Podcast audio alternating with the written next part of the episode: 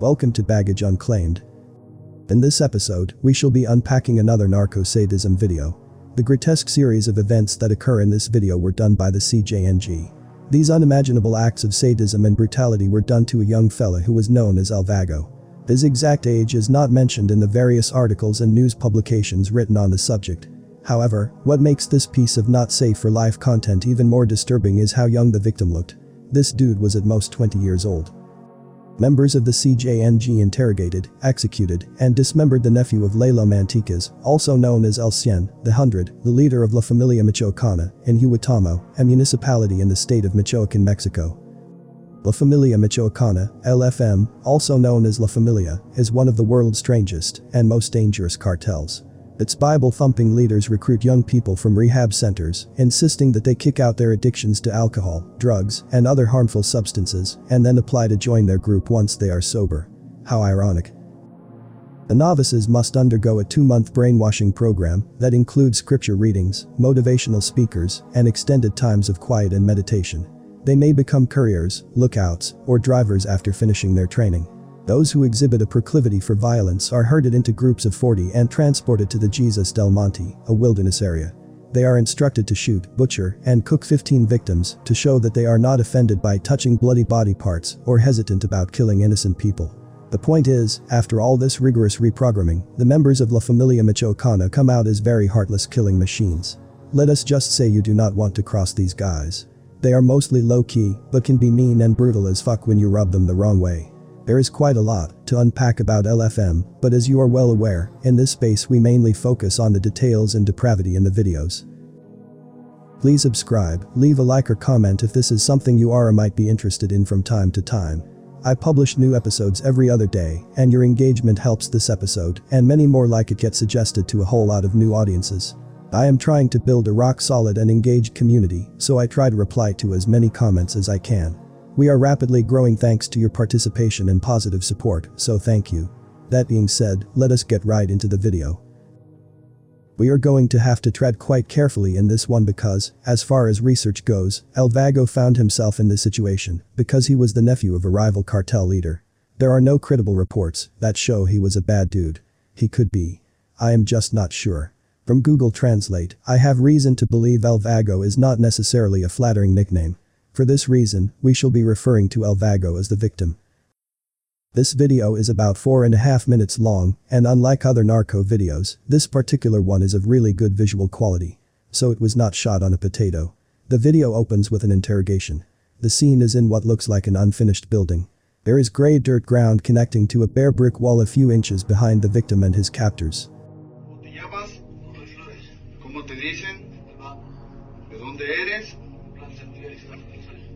Quién trabajas?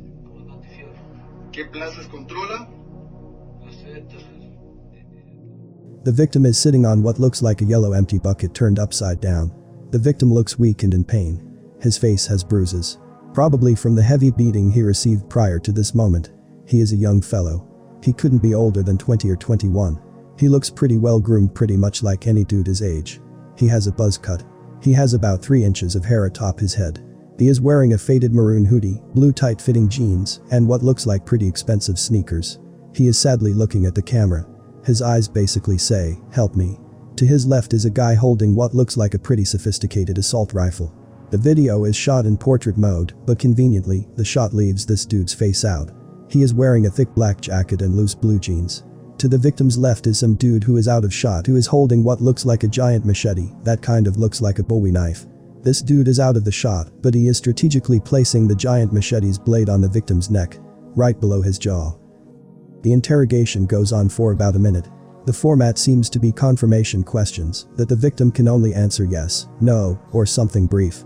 This looks more like a sentencing than a legitimate interrogation. Then again, it is CJNG. It does not really matter what you say, simply being a member of a rival cartel is criminal enough. After the first minute is done, the scene abruptly changes to absolute brutality.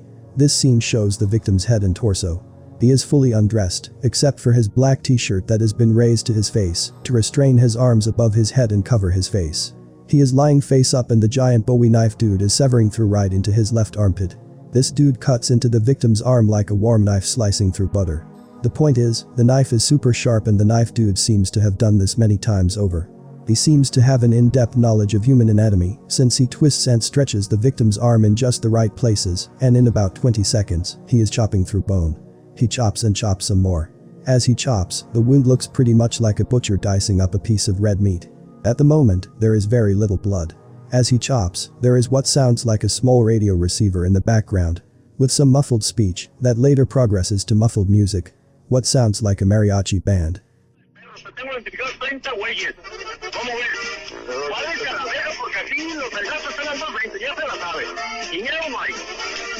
No, señor, no Entonces, The giant Bowie knife dude chops a few more times until the ligaments in the arm are all severed. He yanks the arm outward as he cuts through the last piece of white flesh, fat, and skin still attaching the arm to the body. As all this was done, the victim did not make a single sound. His head can be seen wobbling right under the t-shirt used to cover his head, but he does not make a sound. He takes quite a lot of deep breaths though. His stomach and chest area can be seen contracting and relaxing as he inhales and exhales. As this is done, there is some dude's foot in gray sneakers, stepping onto the victim's other arm to restrain him firmly on the ground. The left arm is then detached from the body and dropped just right above the victim's head.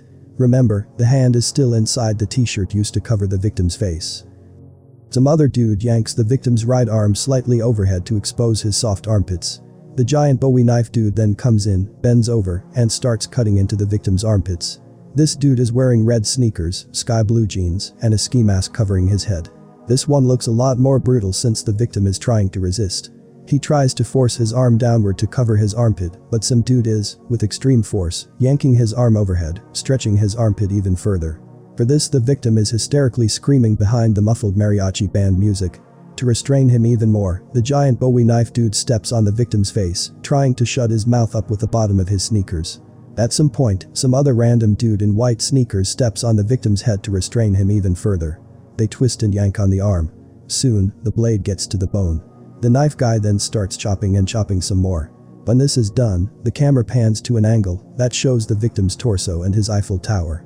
The scene shows the victim's Eiffel Tower resting right below his belly, exposing his nuts. Some other dude comes in and steps on the victim's nuts. He uses such a tremendous amount of force that it is clear his main intention is to humiliate and inflict as much pain as possible on the victim. As this is done, the victim clearly feels the pain, since he wiggles and stretches, trying to shake off the giant foot from his package. As all this is done, the giant Bowie knife dude finally detaches the second arm from the body. Some dude with one of the most annoying voices I have ever heard picks up one severed arm and brings it closer to the camera as he is making some weird speech. Tu puta madre, mira culero, de mierda. Tu perra madre. He seems to be sending a message. The scene shows the victim's bones wiggling and moving around in the huge wounds that used to be his arms. His face is still covered with a t-shirt, but you can tell he is very much alive through this whole thing. Some dudes out of the shot lift the victim's legs at an angle. The knife guy then starts cutting into the victim's right hip. Just right below his pelvic area, just barely missing his nuts. The video then abruptly ends. I must say, this left me hanging. I had naturally prepared my psyche for 4 minutes of brutality and absolute sadism, and at the 2 minute 30 second mark, the brutality ends. Actually the video goes on with some dude running his mouth over and over and over again. He is definitely making a statement with a series of warnings. Just think of it as some twisted narco press conference. In this scene, the victim has been completely chopped up. His head, legs, arms, and torso are all piled up together to form some sort of meat pyramid. This dude's speech goes on and on and on for almost a minute and a half. The video then ends. A few days after El Vago's execution video was distributed on social media, his uncle retaliated. La Familia Michoacana, LFM, rounded up 12 members of CJNG, tortured them, beat them up to death, and partially burned their bodies. It is said that some of the folks that were killed were somewhat part of the CJNG leadership in Michoacan. The 12 bodies were stacked on top of each other in the back storage of a red pickup truck and covered with tarps. The red pickup truck was then left just outside the entrance to a ranch in the town of El Terreno Prieto. I have seen these crime scene photos, they are really bad. The top bodies are facing down, with the rest of the bodies right underneath. The bodies have deep cuts, what look like bullet wounds, and third degree burns. Most are partial burns, so the skin is just slightly peeled off, leaving a yellowish or reddish layer of flesh covered by skin in certain spots.